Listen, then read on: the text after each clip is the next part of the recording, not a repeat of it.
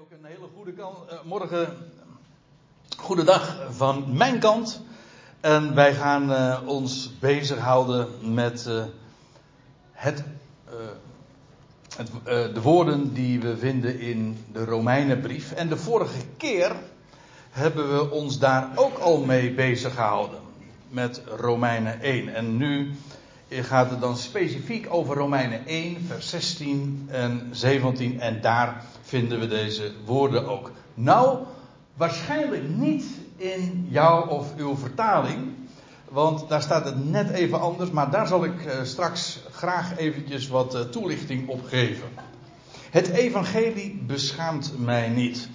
De vorige keer, vorige keer toen hebben we het eh, wat uitgebreider ehm, een uitgebreider gedeelte besproken, namelijk de eerste 15 versen. We zijn daar tamelijk snel doorheen gegaan.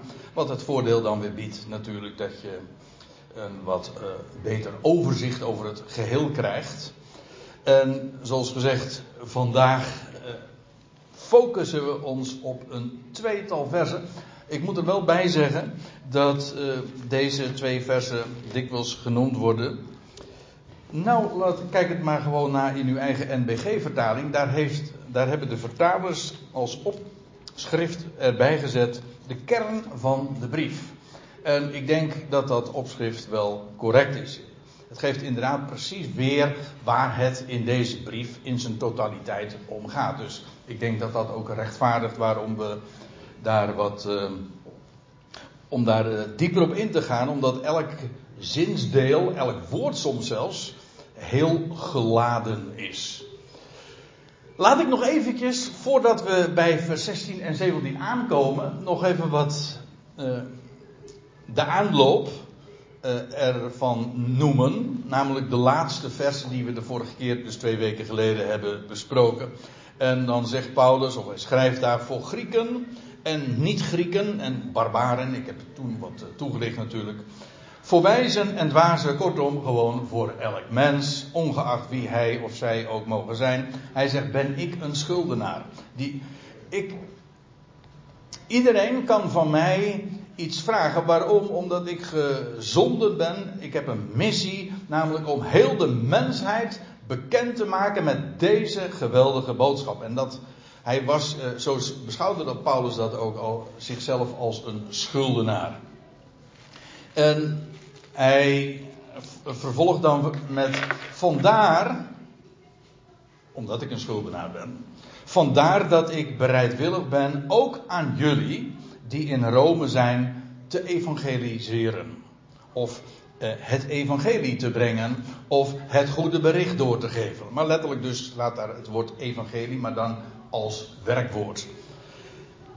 En dat is op zich wat eigenaardig, want je zou zeggen van, wacht even, uh, hij schrijft aan een ecclesia, dus een gezelschap van mensen die geloven, maar nou, en hij zegt, ik, heb, ik ben bereid, bereidwillig, sterker nog, ik wil dolgraag aan jullie uh, het evangelie vertellen. Hij zegt van, wacht even, maar het evangelie vertel je toch aan mensen die niet geloven? Nee. Zo zegt hij hier in ieder geval niet. Ik zeg op zich niet dat het niet waar is om evangeliseren betekent gewoon een goed bericht bekendmaken. Maar het idee dat je dat alleen maar zou doen aan mensen die uh, het evangelie nog helemaal niet kennen, dat is, een dat is een onjuiste conclusie. Het evangelie vertel je in feite dus aan iedereen. En ook, misschien wel, juist ook aan degene die het inmiddels al hebben leren kennen. Maar het evangelie is zo huge, zoals de Engelsen dat dan zeggen. Zo groot, zo omvangrijk, zo diepgaand, zo hoog, zo breed. Uh, dat je daar niet in uitgeleerd en uitgestudeerd raakt. En Paulus zegt: Ik wil jullie dolgraag daar in Rome daarvan op de hoogte stellen. En dan zegt hij, en nou komen we bij het eigenlijke, de eigenlijke tweetal versen waar ik dan op in wil zoomen vanmorgen. Uh, want het evangelie beschaamt mij niet. Dus in de eerste plaats, hij zegt dus voor Grieken en Barbaren, hij zegt ik ben een schuldenaar. Hij zegt daarom wil ik jullie, graag in jullie, bij jullie in Rome het evangelie brengen. En dan vervolgens, hoezo dan? Nou, het evangelie beschaamt mij niet. En nou moet ik even iets uh, toelichten. Waarom? Omdat in de gebruikelijke gangbare vertalingen het hier anders staat. Daar staat: Ik schaam mij het evangelie niet. En hoe zit dat nou? Is dat wat ik hier nu voorstel beter? Of uh, de weergave die in de NBG, in de Statenvertaling, vrijwel alle vertalingen zo staat weergegeven, is die beter? Nou, dat is heel lastig uh, aan te geven, want in die sfeer ligt het namelijk niet. Kijk, ik heb hier eventjes ingezoomd uh, op, dat, op dat woord, op dat Griekse woord en, de, en die groene regel daaronder. dat is de meest letterlijke weergave en dan zie je een tekentje in die interlineair staan. En dat in, als je een concordant version hebt, dan is het tekentje anders. Is het een rondje met een stipje in, in het midden, als ik me niet vergis. Maar dat maakt niet uit, het gaat erom, eh, dat tekentje staat voor iets. En waar staat dat tekentje voor? Wel, dat is een speciale werkwoordsvorm die wij in het Nederlands niet kennen. Maar het Grieks dus wel. Het Grieks is buitengewoon rijk in het maken van allerlei specifieke onderscheidingen. En dat zie je in de manier waarop dat dan uh, opgetekend wordt. Kijk, wij hebben. Je kunt iets in de actieve vorm weergeven. Of dan zeg je. Of nee, laat ik met de passieve beginnen. Nou, in de passieve vorm, dan zeg je: Ik word niet beschaamd. Dat is de passieve vorm. En de actieve vorm is: ik schaam mij niet. Ik schaam mij het evangelie niet. Dat is wel erg eh, storend, storend hè? Eh, kunnen ze daar niet eventjes uh, de volumeknop. Ja, als je, als je wil graag. Ja, ik heb er zelf niet zo'n last van, maar ik kan me voorstellen dat je, zeker als je daar zit, dat je dat toch een beetje storend is. Hè? Oh, ze in de gaten dat wij een beetje zitten mopperen natuurlijk. Ja, nou ja, goed. Uh, het punt is niet dat ik het niet kan overschreeuwen, maar uh, dat klinkt er dan toch wel erg in door. Hè? Goed, uh, even terug weer naar mijn, naar mijn uitleg over de actieve vorm en een passieve vorm. Meer smaken hebben wij in het Nederlands niet. Als ik iets. ik rij, dat is actief. Ik word gereden, dat is passief. Dat is eh, logisch, hè? Maar het Grieks heeft nog een vorm. En dat is deze vorm. En die wordt genoemd in de grammatica de medialis. Oftewel, median betekent midden. De middenvorm. En wat betekent dat? Nou, eigenlijk het woord zegt het al. Dat laat in het midden of het actief of het passief is. Want voor beide valt wat te zeggen. Of het is het geen van beide, of het is het allebei. Maar dat laat het in het midden. Dus ja, dat kun je in het Nederlands niet weergeven. Of ik moet het toelichten, zoals ik dat nu doe. Hier staat het in de middenvorm. Hier wordt dus in het midden gelaten of het actief is of passief is. En het idee is dat het eigenlijk allebei is. Want ja, als het, als het inderdaad passief is, nou, dan zou je dus moeten zeggen van het beschaamt mij niet. Ja, en, en anders zeg je van ik schaam mij het evangelie niet. En het is, beide uh, zitten net naast. Het probleem zit hem dus eigenlijk met de weergave in onze Nederlandse taal. Onze Nederlandse taal is te gebrekkig. Je kan dat dus of toelichten, zoals ik nu doe, of je geeft het gewoon door een tekentje aan. Zo van, dit is de medialis. En dan moet je wel even weten natuurlijk wat het is. Maar eigenlijk is dat een hele mooie vorm. Want de medialis wil zeggen, het is en passief, er zit een passief element in, en een actief element in. Wij zeggen, wij denken dan heel uh, dualistisch van het is een of het ander, heel binair, weet je, je moet een keuze maken. Nee, dat is niet. In het Grieks, en er zijn een heleboel dingen, als je het over nadenkt, is het een prachtige vorm.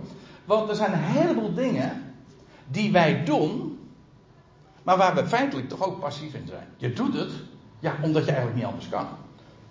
Dat is een hele, zoals ik het nu zeg, is dat een hele mooie uh, weergave ook. Waarom? Omdat uh, er talloze dingen zijn in je leven ja, eh, je maakt een keuze. Dan zeg je, nou, dat is, en ik maak een keuze, dat is actief. Ja, maar een heleboel keuzes die je maakt, daar, uh, daar heb je helemaal niet actief over. Je, het overkomt je, het is, je doet het gewoon. Het, ja, het overkomt je en dat maakt je vervolgens actief. Of in ieder geval, dat zorgt ervoor dat je iets doet. Maar het feit dat je iets doet, wil niet zeggen dat het je niet ook overkomt. Nou, dat is die medialis. En ik vind hem schitterend. Want als je die gedachte er nu even hierbij bij betrekt, dan krijg je dus. Het evangelie beschaamt mij niet. Dat is passief. Dat overkomt mij. Dat even, de kracht, de, de potentie zit in dat evangelie zelf. Dat is zo solide, zo krachtig. Daar kom je nooit uh, beschaamd mee uit. Dat overkomt mij.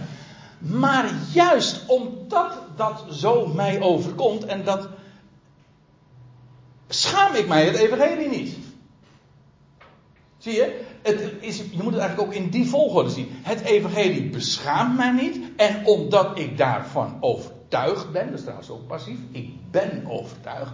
Daarom kan ik daar ook uh, rond vooruitkomen en uh, vrijmoedig van spreken. Dan schaam ik me het evangelie niet. Ja, waarom niet? Ja, omdat het mij niet beschaamt.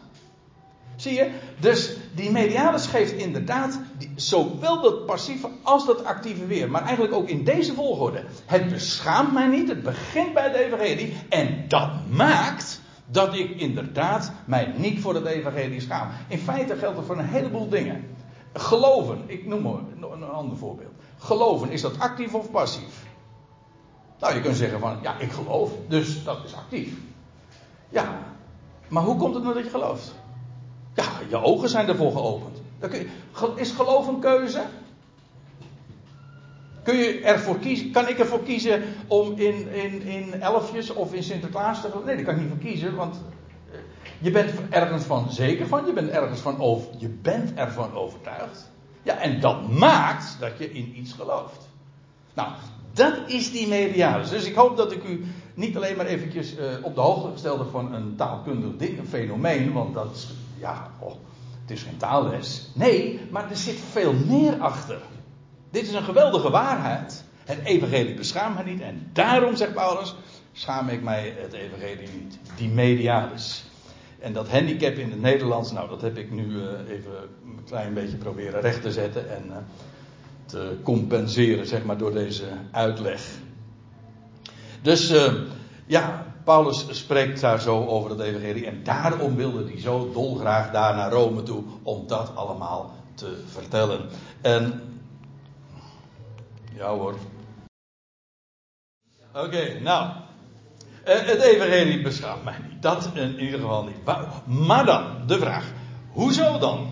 Het is heel mooi, hè, zoals Paulus hier redeneert. Hij, hij, zegt, ik ga graag naar je, ik ben een schuldenaar. En dan zeggen, en daarom ga ik, kom ik graag bij jullie in, in Rome om het evangelie te, te, te, te, brengen. Hoezo? Nou, dat evangelie beschaamt mij niet. Hoezo beschaamt mij dat niet? Nou, want, het redengevend voegwoord, want het is Gods kracht tot redding. Kracht. Dat Griekse woord is, dat kennen we allemaal, dat is dynamisch. Uh, waar ons woord dynamiet van afgeleid is. En ik vind dat een prachtige associatie, want dat is precies ook uh, dat wat het evangelie in zich heeft. De kracht, de potentie, het vermogen dat, dat uh, in dat evangelie gelegen is. Het is een, want dat is wat het woord evangelie betekent. Het is een goed bericht. Ik, de vorige keer hebben we daar nog wat bij het woord al zodanig ook wat meer stilgestaan. Het is een bericht, een mededeling, jazeker. Maar het is ook heel goed. En het is in zichzelf, dat bericht, dat heeft zo'n power, goddelijke power. Dat wil zeggen, ver, uh, vertel het en het zal zijn kracht bewijzen. Ja, nou ja, uh, het is een kracht Gods en hoezo dan wel? Wel tot redding.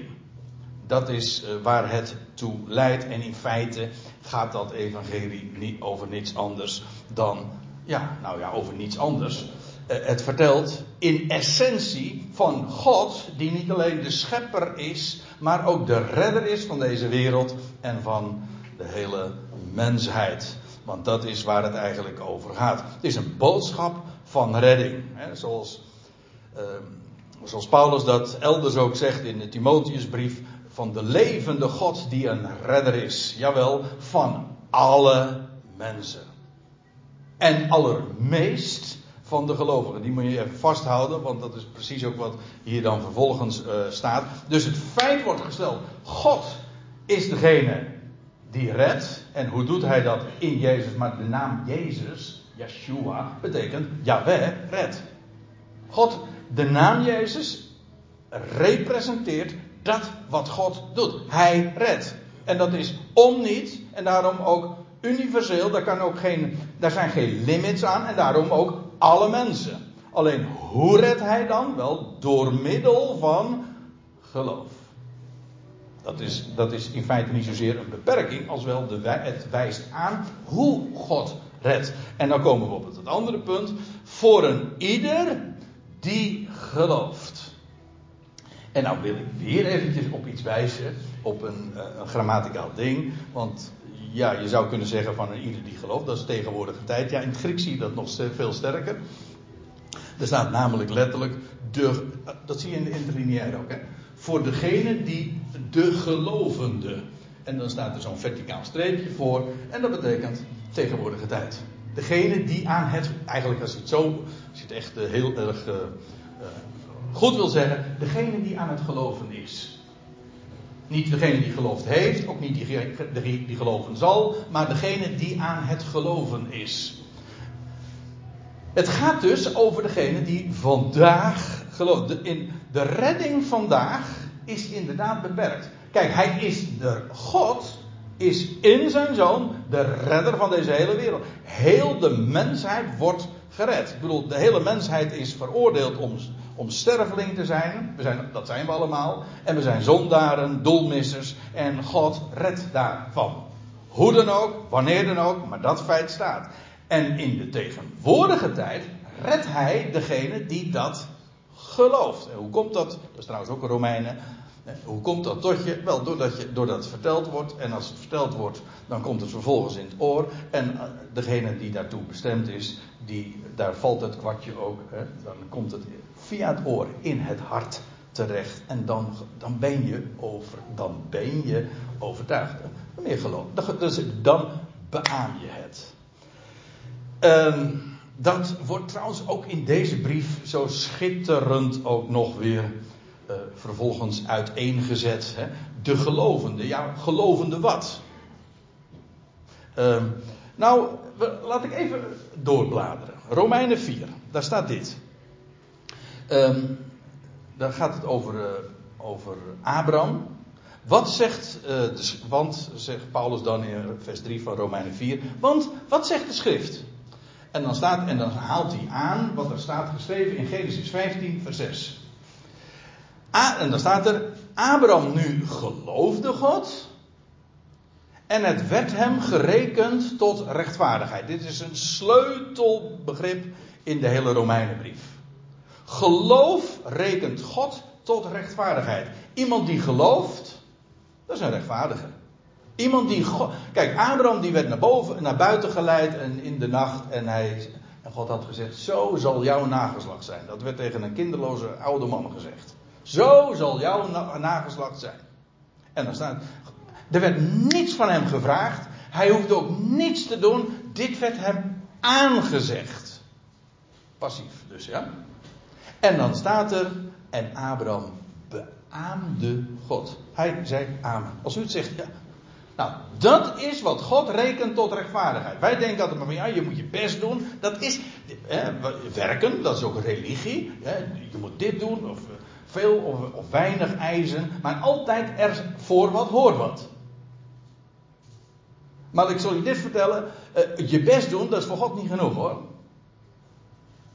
Maar de, de, de ellende, of nee, uh, nee, niet ellende. Het geweldige is nu juist: God belooft om niet aan een man die niks kon, of een, ik bedoel, een oudere man, uh, wiens vrouw bovendien onvruchtbaar was, enzovoort. Hij was verstorven, staat er in, naar het lichaam. Zij was verstorven. En, en ja, wat Abraham. Wat kon hij doen? Hij kon helemaal niks doen. Nee, maar dat is ook. Geloof wil zeggen. U, u zegt het. Dus zal het gebeuren. En dat maakte Abraham tot een rechtvaardige. God rekent geloof tot rechtvaardigheid. Oftewel, een rechtvaardige is een gelovige en een gelovige is een rechtvaardige.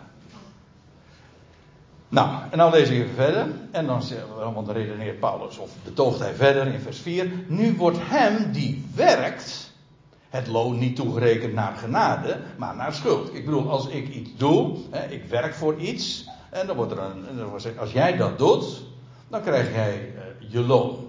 En dan kun je gewoon eisen, want dat, dat is je, dat is je verschuld, is degene die jou dat opdraagt, verschuldigd te geven. Hè? Dat is werken. Dan verdien je iets. Je kan dat opeisen, dat is naar schuld. Dat, dat is geen genade, dat kun je gewoon eisen. Maar, en nou komt het, vers 5, maar hem die niet werkt, niet iets verdient, maar gelooft en dan moet je eens opletten wat er staat. Op hem die de goddeloze rechtvaardigt, wordt zijn geloof gerekend tot rechtvaardigheid.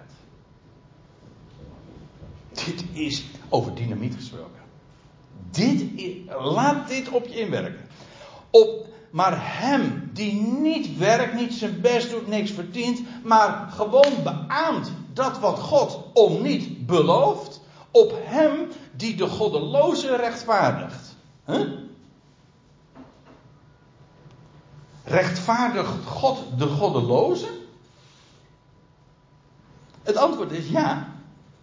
Want hij rechtvaardigt alle mensen. Dus ook de goddeloze. En dat bewijst precies dat het om niet is. Want als hij zelfs de goddeloze, degene die het totaal niet verdient, toch krijgt, ja, dat is genade. Nou, dat is de evangelie. En een gelovige is iemand. Wat, welk geloof rekent God tot rechtvaardigheid? Dat is niet een religie. Dat is juist geen religie. Dat is juist, ik kan er niets aan doen. Ik kan er ook niets aan bijdragen. Ik kan er ook niets aan afdoen. U belooft, en dat geloof ik. Hem die, hem die gelooft, nee, maar gelooft op hem, God, die de goddeloze rechtvaardigt, wordt zijn geloof gerekend tot rechtvaardigheid. Wanneer ben je een rechtvaardige? Als je gelooft degene die de goddeloze rechtvaardigt. U zegt, ja, maar wie gelooft dat? Het antwoord is bijna niemand. Nee, echt waar. Vraag maar eens. Mensen zeggen, mensen zeggen de eisen kunnen soms heel verschillend zijn. Uh, over, over wie uh, gerechtvaardigd wordt. Sommigen trekken de lijn of de, de kring heel nauw. En, en anderen wat breder. Maar ze zeggen allemaal, ja, als je, als je een goed mens bent, als je maar goed je best doet, dan kom je er uiteindelijk. Maar dat God de goddeloze rechtvaardigt. Nou, dat, dat, nee, dat, dat, ja, dat, zal, dat zal maar mooi wezen. Nou, dat is de evangelie. Dat is het. En hij rechtvaardigt inderdaad alle mensen. Uh, u zegt, waar, waar, staat dat dan? Nou, bijvoorbeeld in Romeinen 3, net daarvoor. Ook, ik, heb het dus alleen maar over de Romeinenbrief. Hè? Want allen zondigden. zijn doelmissers. En ze hebben tekort van de heerlijkheid van God. Tekort. Misschien bijna. Hè? Bijna geslaagd. ja, gezakt dus. Ja, het gaat er niet om hoeveel je tekort allen zondigden en hebben tekort van de heerlijkheid van God. En worden om niet, dat wil zeggen voor niks, gratis, zonder enig tegenprestatie, worden om niet gerechtvaardigd. En mocht dat nog niet duidelijk genoeg zijn, in de genade van Hem door de verlossing, vrijkoping, die in Christus Jezus is. Is u? Allen zondigden geen mens uitgezonderd. Allen hebben tekort van de heerlijkheid van God. En allen worden op niet gerechtvaardigd. Dat is de boodschap van genade. Dat is de evangelie. En als je zegt van ja, daar is één tekst. Nou, oké, dan uh, doen we er nog eentje bij. Romeinen 5. Zo dan, zegt Paulus. Zoals door één misstap. Hij refereert hier aan Adam. Ooit. At van de verboden vrucht. Door één misstap voor alle mensen tot veroordeling was. We zijn allemaal veroordeeld om sterveling te zijn en zondaren. Dan zou je toch kunnen zeggen van ja, maar wat kan ik er nou aan doen? Dat ik zondaar ben en sterveling. Heb ik daarom gevraagd? Ik heb er niet eens om gevraagd om geboren te worden. Wat vrij dwaas ook is om te denken natuurlijk. Want op het moment dat het aan me gevraagd wordt, ben ik er al. Dus nou ja. Nee, maar. En dan ben ik geboren. En dan ben ik, en dan ben ik nog een zondaar en een sterveling ook. Wat kan ik daaraan doen? Ik heb niks. Maar dat is de hoogmoed van de mens die altijd maar denkt dat hij zelf daar zo'n belangrijke factor is. Nou, dat is, dat als er iets is wat, in, wat volledig afgebroken wordt, maar dan ook helemaal tot de, tot de grond aan toe ook, dan is dat dat idee van de mens dat hij zo belangrijk is. We zijn ingezet als zondaren. Zo dan, zoals door één misstap voor alle mensen tot veroordeling was, dat is een gegeven, zo ook door één rechtsuiting voor alle mensen tot rechtvaardiging van leven. Alsjeblieft. Alle mensen. Dus ook de goddelozen. En dat is, dat is het evangelie van redding. En dat rechtvaardigt. Dat wil zeggen, ja, dat is de boodschap van rechtvaardiging. En wij mogen daar amen op zeggen. Ja, dan moet je het eerst horen natuurlijk. En daarom vertellen we het ook. Dat is een goed bericht. Nou, het even, ik ga weer terug naar Romeinen 1, vers 16. Het evangelie beschaamt mij niet. Nee, daar kun je echt van op aan. Het is zo solide. Ik, het geweldige van het goede bericht is dat het volledig los staat van mijn gemoedsstemming. Het staat volledig los van mijn prestaties of wanprestaties. Het heeft er niks mee te maken. God doet. Hij spreekt. Hij belooft en hij realiseert het. Rust. Daar kan ik gewoon op bouwen. Het beschaamt nooit. Dat is zo solide. Waarom is iets niet solide? Of waarom kun je er niet op aan? Omdat het mensenwerk is. Bijvoorbeeld een computer. Hè? Ja, dat kan, op het moment dat, je, dat een mens eh, er eh, weer eh, met zijn tengels aan zit, geheid dat het fout kan gaan. Ja, nou dat is het geweldige van deze evangelie. Het heeft niets met de mens en uh, zijn bijdrage, maar ook niet met zijn eventuele vermogen om het uh, tekort te doen of het niet te doen. Dat bestaat helemaal niet. Het is Gods kracht, dynamiet tot redding voor een ieder die gelooft. Dat voor een ieder die gelooft is dus niet een beperking van de redding. Nee, het is de beperking van de. Het, het geeft aan, God redt door deze boodschap. En vandaag degene die gelooft. En dan zegt Paulus er nog bij, eerst voor de Jood, eh, als ook voor de Griek. Ik ga er nu niet uh, al te diep op in, maar ook dat is een thema dat in deze Romeinenbrief nogal aan de orde komt. Het heeft namelijk te maken met de tijd waarin Paulus deze brief ook schreef, de handelingentijd. Uh, Paulus' bediening in de handelingentijd was in de eerste plaats ook om aan Israël bekend te maken dat de redding naar de natieën was gezonden. Zo, eindigt de, het boek Handelingen ook. Als Paulus dan in Rome aangekomen is, dan zegt hij dat ook zo. Het zij u dan bekend dat dit heil, dit heil Gods, wat hij vertelde, naar de natieën gezonden is. En hij heeft het in zijn bediening gedemonstreerd. En het hele boek Handelingen dient eigenlijk ook als bewijs aan Israël. Vandaar ook dat het in die tijd ook bevestigd werd met wondertekenen, zodat het ook voor Israël een bewijs was dat inderdaad de boodschap, eh, ja, ik zou haar zeggen naar de Filistijnen ging, maar ik bedoel naar de heidenen, ja, naar de natie. En daarom was daar die voorrang nog voor de Jood in die dagen, omdat Israël dat bewijs zou krijgen. Eerst voor de Jood, als ook voor de Griek. Dus in de praktijk is daar toch geen onderscheid. Ik bedoel, het is voor degene die het maar horen wil. En voor wie het gelooft. Want, hé hey, weer, zie je? Want het evangelie beschaamt mij niet. Want het is een kracht gods tot redding. En dan, want rechtvaardigheid van God wordt daarin onthuld. Uh, waarin? Nou, in dat evangelie dat Paulus niet beschaamt. En waarvoor hij zich niet schaamt. En dat een kracht Gods tot redding is. Hoezo redding en hoezo beschaamt het niet? Wel, daarin wordt rechtvaardigheid van God onthuld. Ook daar hebben we de vorige keer al even bij stilgestaan, maar ik wil het nu nog wat duidelijker zeggen. Want uh, dit is uh, zo'n uh, essentieel ding en waar ook velen al mee de mist ingegaan zijn, want die denken daarbij in termen, in juridische termen. Dit vers werd, is de grote aanleiding geworden tot de Reformatie, wist u dat?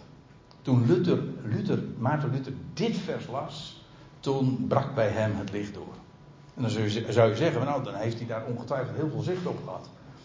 Nou, valt tegen, want als je de Luther-vertaling nou hebt, weet u hoe dit vers dan wordt vertaald? Ja, op zijn Duits dan. Dan staat er de gerechtigheid die voor God geldig is. Die voor God gilt. De, de gerechtigheid die voor God geldig is, wordt daarin onthuld. Het idee is dan dat, eh, dat Luther dacht van nou, nu en nu is er een, een eh, iemand gekomen die, uh, die aan het recht voldeed, heeft voldaan. En dat heeft dan ook weer te maken met de straf die Jezus gedragen zou hebben. De rechtvaardigheid van God. Wat is dat? Dat is niet de rechtvaardigheid die voor God geldt. Dat is een hele dwaze manier al uh, om, om daar zo over te denken. De barmhartigheid van God is ook niet de barmhartigheid die voor God geldt. Of de langmoedigheid van God is er ook niet de langmoedigheid die voor hem geldt. Ik, weet, ik, ik heb zelfs geen idee wat ik erbij moet voorstellen. Nee, de rechtvaardigheid van God betekent gewoon dat hij rechtvaardig is. Dat hij vaardig is om recht te doen. Dat is wat het betekent. Zoals de barmhartigheid van God betekent dat hij barmhartig is en barmhartigheid bewijst. Dat is Gods rechtvaardigheid. God doet recht. Hij doet recht.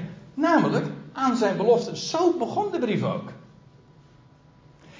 God had beloften gedaan op velelei wijzen, in velelei documenten, geschriften vastgelegd, in velelei tijden zijn beloften gegeven. Een hele verzameling hebben we daarvan dat wij het Oude Testament noemen, maar dat is gewoon de Hebreeuwse bibliotheek van boeken. Ja, en in al die geschriften waar, waar zijn de beloften van God gegeven. Nou, wat is nou de rechtvaardigheid van God die onthuld is? Hoezo evangelie? Wel, Gods rechtvaardigheid is nu onthuld. Dat betekent, God heeft recht gedaan aan dat wat hij tevoren heeft beloofd. Wat dus aangeeft, van hem kun je op aan. Hij heeft het niet alleen maar tevoren gezegd, op vele wijze. Nee, hij heeft het nu ook daadwerkelijk vervuld. Tot in detail trouwens. Want hij die zou komen, het beloofde zaad van Abraham, nou ja, enzovoort. Eh, daar, eh, van hem is een hele profielschets gegeven. Wanneer hij zou komen, hoe hij zou komen, waar hij zou komen, wat er zou gebeuren, enzovoort. Dat is allemaal vervuld en Paulus heeft dat verteld. God heeft recht gedaan aan zijn belofte. Maar nou nog even iets. Gods rechtvaardigheid betekent dus ook dat God gelooft. Dat is misschien een beetje een raar idee, want wij denken bij een gelovige, dat is een mens. Je gelooft in het woord van Hem, van God. Ja, maar het mooie is, er is niemand die zo gelooft als God zelf. Waarom? Kijk, wat betekent geloven? Je vertrouwt op het woord van God. Waarom? Omdat je weet, Hij vervult dat wat Hij zegt. Maar er is niemand die daar zo zeker van is als God zelf. Gods rechtvaardigheid betekent inderdaad, hij is een gelovige. Dus God rekent geloof tot rechtvaardigheid. Geldt dus niet alleen maar voor de mens, geldt voor hemzelf ook. Hij is, eh, daarom lees je ook in Romeinen 3, vers 3, in de meeste vertalingen, nee, de Statenvertaling staat inderdaad het geloof van God. De NBG-vertaling zegt de trouw van God, wat in de praktijk hetzelfde is, maar het woord geloof wordt daar gebruikt. Het geloof van God. Ik vind het zo geweldig om daaraan te denken dat er niemand is die zoveel vertrouwen heeft in dat woord van hem als hij zelf. Want hij weet, ik vervul dat wat ik zeg. En er is ook niets en niemand die hem daarin kan tegenhouden, want hij is God. En dus kun je van hem op aan. Het beschaamt never, nooit. Want rechtvaardigheid uh, van God uh, wordt daarin, in dat evangelie, onthuld. En dan staat er iets bij, vanuit geloof tot in geloof. Ik zei al, we gaan even, we gaan even de diepte in. Hè? We, we kijken naar de details. Vanuit geloof tot in geloof. Kijk, het is niet zo moeilijk hoor. Als je, als je gewoon het spoor houdt en je volgt gewoon dat wat er staat geschreven en wat Paulus zegt en schrijft en je vult en je, en je vervuilt het, de tekst niet met je eigen projecties, dat is wel belangrijk. je houdt gewoon dat wat er staat geschreven, daar hou je aan, dan wordt het meteen ook helder. Vanuit geloof tot in geloof. Kijk, vanuit vanuit, het voorzetsel vanuit betekent gewoon dat het komt uit die bron. Hè, zoals ik dat in dat plaatje ook aangeef. En dan gaat het over God. De rechtvaardigheid van God begint en komt voort uit zijn eigen geloof. Vanuit geloof, namelijk het geloof van God zelf. Hij doet recht aan zijn woord, aan zijn belofte. Waarom? Hij gelooft daarin. Het komt dus uit zijn geloof voort. En tot in geloof, ja, dat wil zeggen dat dat woord waarin hij gelooft en daarom ook doet, wel, dat komt, dat tot in, dat duidt op waar het terecht komt, waarin het terecht komt, en dat is in de mens die gelooft. Dat is dus, ja, de mens, ja. Vanuit geloof van God tot in geloof van de mens. Is moeilijk? Nee, toch? Het is eigenlijk heel simpel. God gelooft. Hij vervult wat hij eh, gesproken heeft. Dat woord vervolgens wordt verkondigd. Paulus is een heraut daarvan. Het woord komt bij een mens terecht. Het komt in je oor en vervolgens komt het hier in je hart.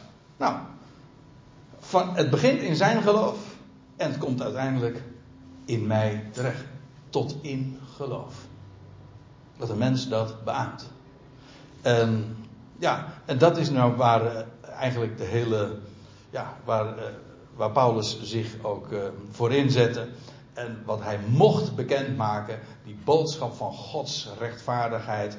En, want we hadden het, ja, dat is zo'n thema in de, in de Romeinenbrief, de rechtvaardigheid van God.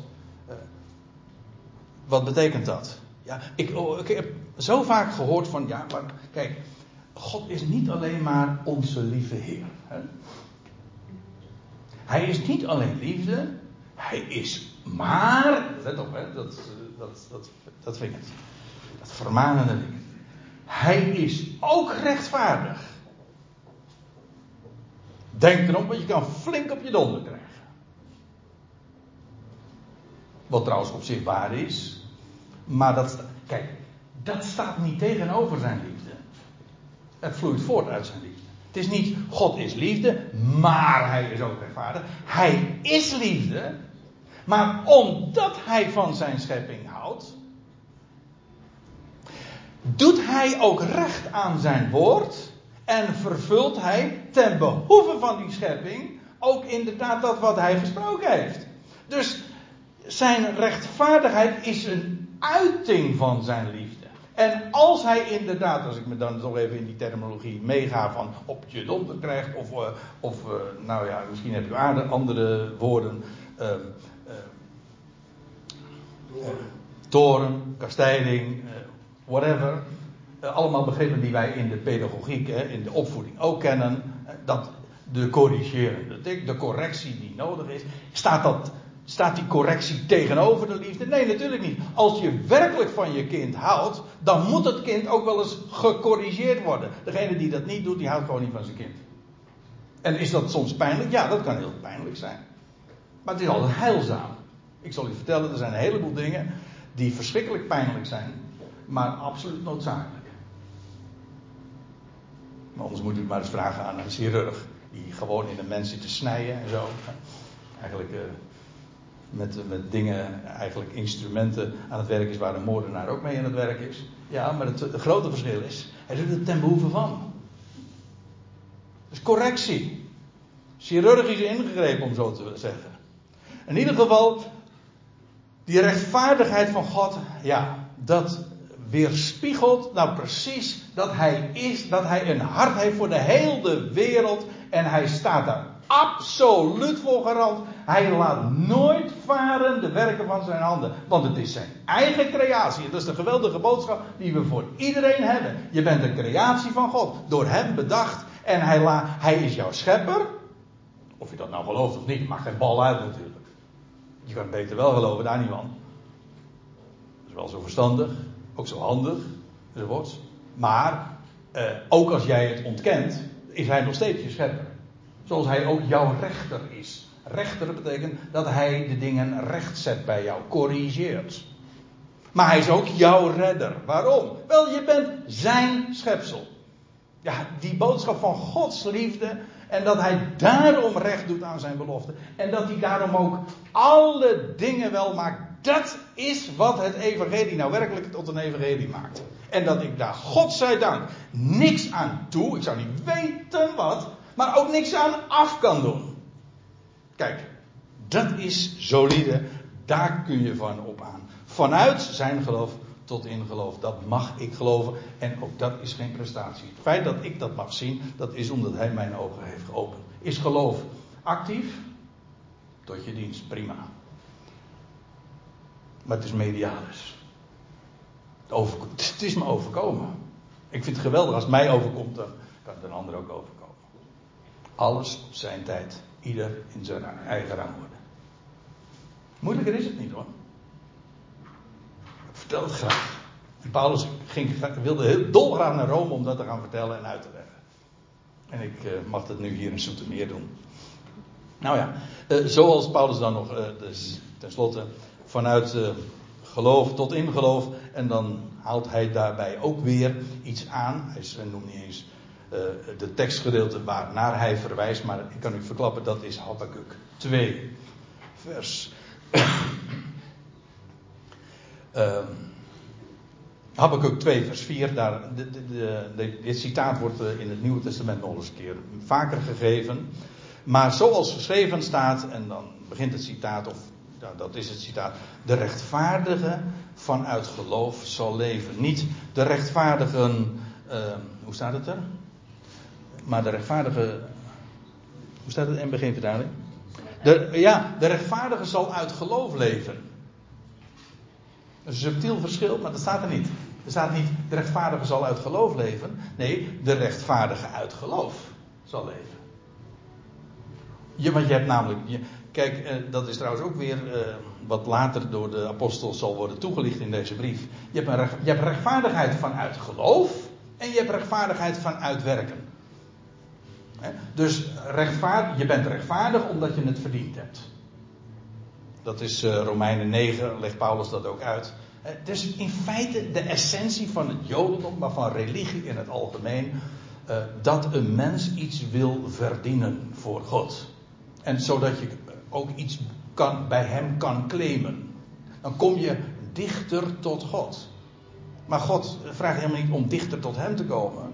Hij komt tot ons. Nou ja, dat is dus het grote verschil tussen werken en genade. Of tussen werken en geloof. Dus de rechtvaardige vanuit geloof, want dat is wat God inderdaad tot rechtvaardigheid brengt. De rechtvaardige vanuit geloof zal leven. Hoezo? Wel, dan hangt het niet meer af van werken, maar van zijn belofte. Dat is wat geloof is, toch? Nou, uh, voorbeeld. Waar ik het net over had. Abraham. Abrahams lijf was verstorven. Dat van zijn vrouw ook. En God zegt: Jouw nageslacht zal zo zijn als de sterren des hemels en als het zand der zee. Zo. Er komt leven voort uit jouw dode lichaam. Nou, in feite is dat uh, ook weer een samenvatting van het Evangelie. Daar waar de mens alleen maar dood ziet, zegt God, daar breng ik leven uit voort. Waar de mens aan het eind is, daar begint God.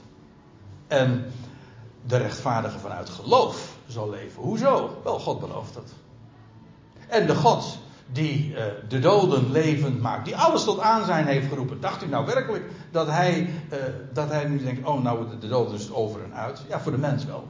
Dan is het bij de mens stop. Ja, dan houdt toch echt alles op. Verder kan een mens niet. Dan is hij bij een muur aangekomen. En ons plafond, dat is Gods vloer. Daar begint Hij. Daar waar wij eindigen, daar begint Hij. En dat is het Evangelie. Er is leven, ja, uit de dood. De eersteling is inmiddels, uh, heeft dat bewezen, Jezus Christus. Hij is uit de doden opgestaan, gedocumenteerd feit. En heel de mensheid zal, iedereen zijn eigen rangorde, gaan volgen. Voilà. De rechtvaardige vanuit geloof zal leven. Nou, dit is in essentie wat Paulus nou in de 16, 15, 16 hoofdstukken die nog gaan volgen gaat uitleggen. Dit is de kern. Deze boodschap. Deze rechtvaardigheid van God. En wat ben ik blij dat ik dat heb mogen vernemen. Dat ik, dat mag, dat ik daarop mag staan. En ja, dat ik daar dus ook uh, over mag spreken. Want ja, het beschaamt mij niet. En daarom geneer ik me ook niet om dat aan wie dan ook te vertellen en wie het maar horen wil. Zullen we het uh, voor vanmorgen laten?